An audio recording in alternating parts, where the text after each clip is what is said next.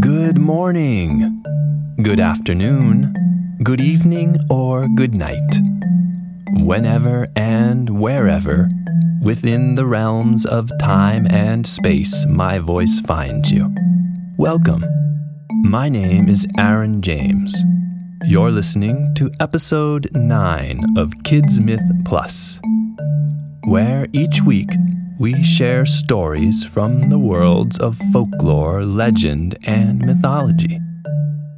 This week we return to the world of the Norse and bring you part two, the conclusion of Iduna and her apples, how Loki put the gods in danger.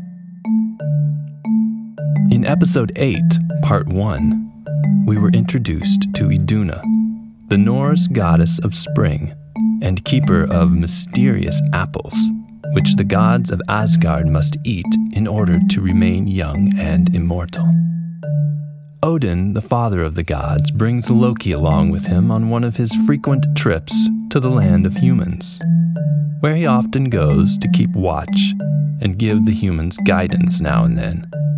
Traveling near Jotunheim, the realm of the giants, the gods grew hungry, and finding a herd of cattle, Loki captures a bull and tries to cook it.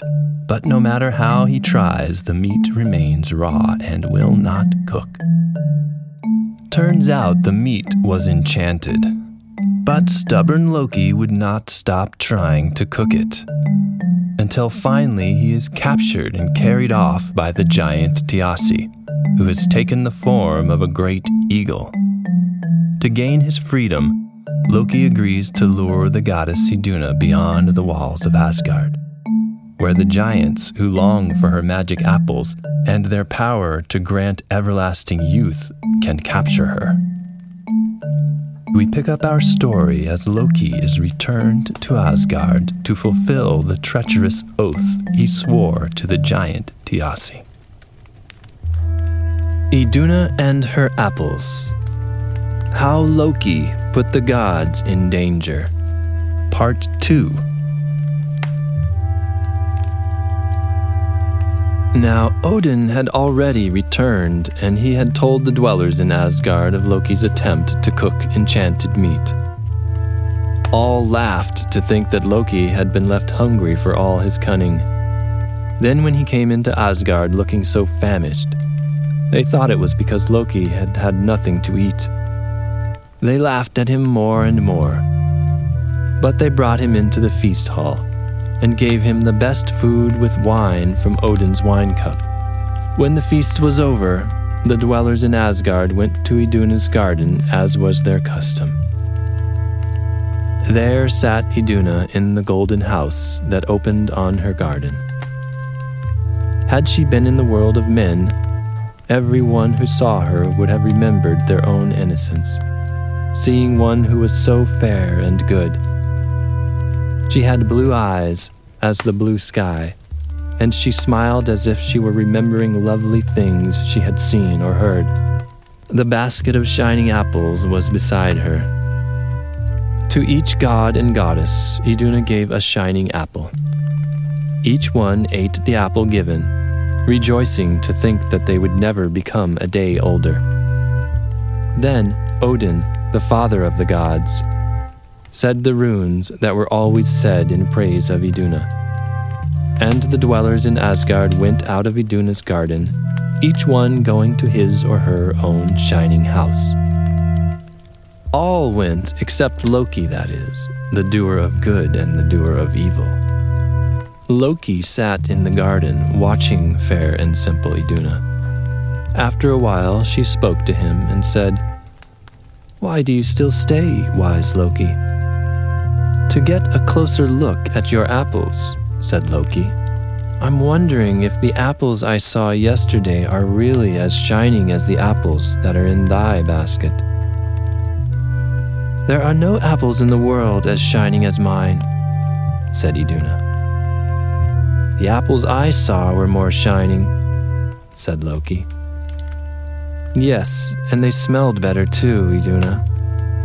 Iduna was troubled at what Loki, whom she deemed so wise, had told her. her eyes filled with tears, that there might be more shining apples in the world than hers. Oh, Loki, it cannot be. No apples are more shining, and none smell so sweet as the apples I pluck off the tree in my garden. Go then and see, said Loki. Just outside Asgard is the tree that has the apples I saw. You, Iduna, you never leave the garden, and so you don't know of it. You don't know what grows in the world outside. Go out of Asgard and see for yourself. I will go, Loki, said Iduna the fair and simple. Iduna went outside the wall of Asgard. She went to the place Loki had told her that the apples grew in. But as she looked this way and that way, Iduna heard a whir of wings above her. Looking up, she saw a mighty eagle, the largest eagle that had ever appeared in the sky. She drew back toward the gate of Asgard. Then the great eagle swooped down. Iduna felt herself lifted up, and then she was being carried away from Asgard.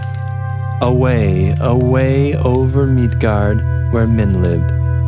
Away toward the rocks and snow of Jotunheim across the river that flows between the world of men and the realm of the giants, Iduna was taken. Then the eagle flew into a cleft in the mountain, and Iduna was left in the cavernous hall, lighted up by columns of fire that burst from the earth. The wings and the feathers fell from him, and she saw her captor was a terrible giant.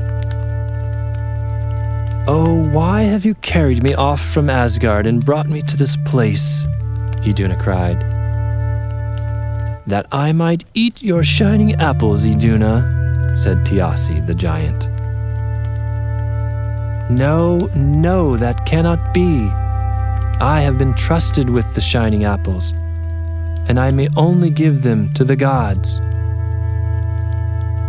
Then I shall take the apples from you, said Thiassi the giant. He took the basket out of her hands and opened it. But when he touched the apples, they shriveled under his hands. He left them in the basket, and he set the basket down.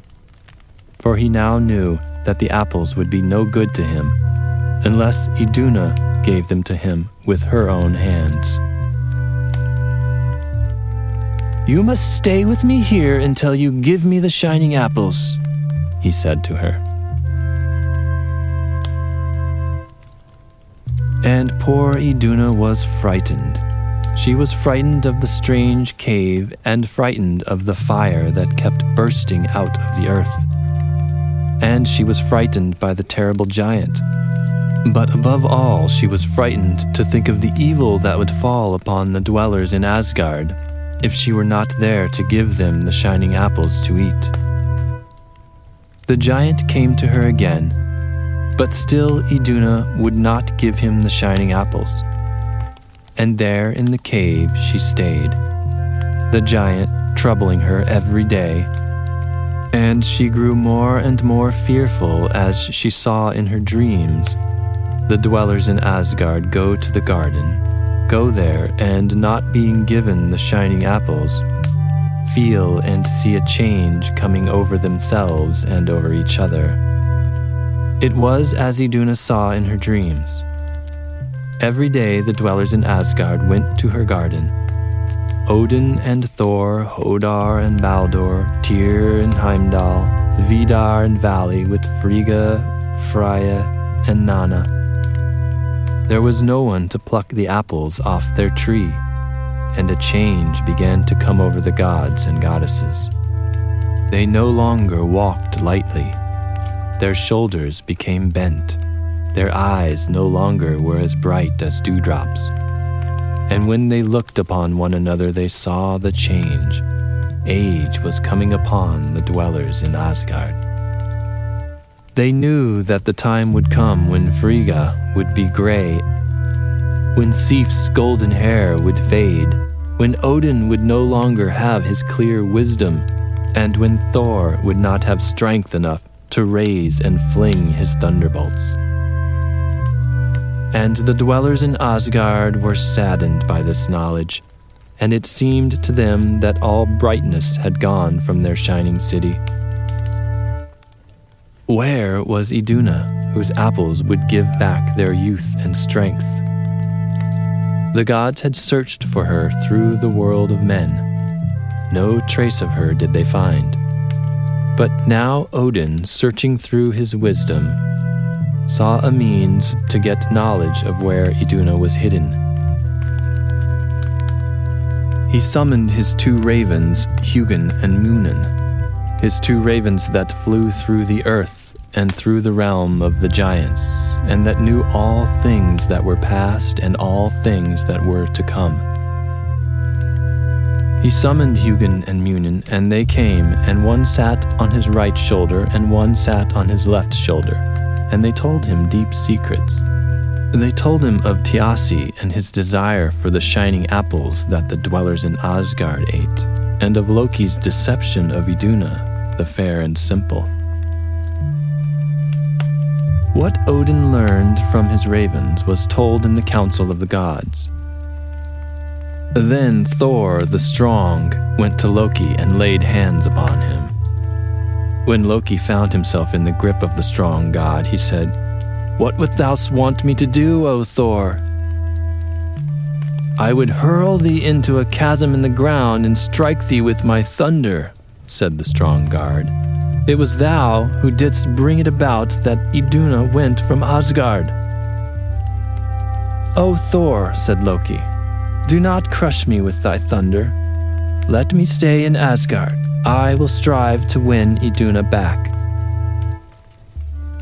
The judgment of the gods, said Thor, is that thou, the cunning one, shouldst go to Jotunheim and by thy craft win Iduna back from the giants. Go, or else I shall hurl thee into the chasm and crush thee with my thunder. I will go, said Loki. From Frigga, the wife of Odin, Loki borrowed the dress of falcon feathers that she owned. He had clad himself in it and flew to Jotunheim in the form of a falcon. He searched through Jotunheim until he found Thiassi's daughter, Skadi. He flew before Skadi and he let the giant maid catch him and hold him as a pet. One day the giant maiden carried him into the cave where Iduna the fair and simple was held. When Loki saw Iduna there, he knew that part of his quest was ended. Now he had to get Iduna out of Jotunheim and away to Asgard. He stayed no more with the giant maiden but flew up into the high rocks of the cave. Skadi wept for the flight of her pet, but she ceased to search and call and went away from the cave. Then Loki, the doer of good and the doer of evil, flew to where Iduna was sitting and spoke to her.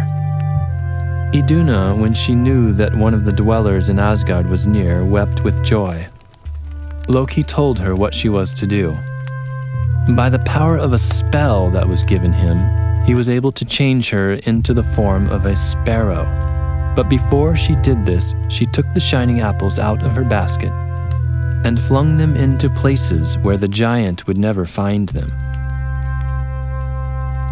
Skadi, coming back to the cave, saw the falcon fly out with the sparrow beside him. She cried out to her father, and the giant knew that the falcon was Loki and the sparrow was Iduna he changed himself into the form of a mighty eagle.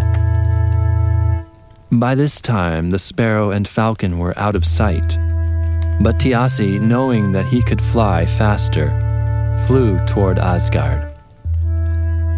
Soon he saw them. They flew with all the power they had, but the great wings of the eagle brought him nearer and nearer to them the dwellers in Asgard, standing on the wall, saw the falcon and the sparrow with the great eagle pursuing them. They knew who they were Loki and Iduna with Thiassi in pursuit. As they watched the eagle winging nearer and nearer, the dwellers in Asgard were fearful that the falcon and the sparrow would be caught upon, and that Iduna would be taken again by Thiassi. They lighted great fires upon the wall, knowing that Loki would find a way through the fires, bringing Iduna with him, but that Thiassi would not find a way. The falcon and the sparrow flew toward the fires. Loki went between the flames and brought Iduna with him. And Thiassi, coming up to the fires and finding no way through, beat his wings against the flames. He fell down from the wall, and the death that came to him afterwards was laid to Loki. Thus Iduna was brought back to Asgard. Once again, she sat in the golden house that opened to her garden. Once again, she plucked the shining apples off the tree she tended. And once again, she gave them to the dwellers in Asgard. And the dwellers in Asgard walked lightly again, and brightness came into their eyes and into their cheeks. Age no more approached them. Youth came back. Light and joy were again in Asgard.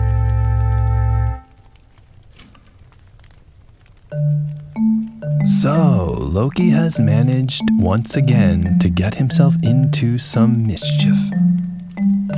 Perhaps this time due to stubbornness and some poor decision making. Where did he go wrong? Well, I can think of a couple of places. First, the meat, but then later agreeing to lure Iduna beyond the wall. Maybe at this point he could have gone to Odin and the others for help. Nonetheless, I think there are some lessons to take away from this story. Did you get any? The big one I'm getting is even if you do make a wrong decision or a bad choice, as Loki did here, in life, there is always a chance to redeem ourselves and make it right. In the end, Loki did what was right and told Odin and the others what had happened, and with their help was able to rescue the goddess Iduna and return her and her apples to the garden in Asgard. So remember, even if we make a mistake, a wrong choice, even when we are stubborn and hold on when we should let go, even when we are up to no good, there is always a chance to make things right. If Loki can do it, so can we. Today's story was taken from the book The Children of Odin by Padraic Colum, originally published 101 years ago in 1920. This has been episode 9 of Kids Myth Plus. Presented to you by me, Aaron James, and a presentation of Brooklyn Sage Productions. If you like what you've heard, please subscribe and leave a rating and a review on Apple Podcasts, Spotify, or wherever you get your podcasts. Share us with your friends and follow us on Instagram and Facebook at KidsMyth Plus. That's at KidsMyth Plus. P L U S. Thanks for listening, and remember, keep asking questions and looking for the magic. It's all around us.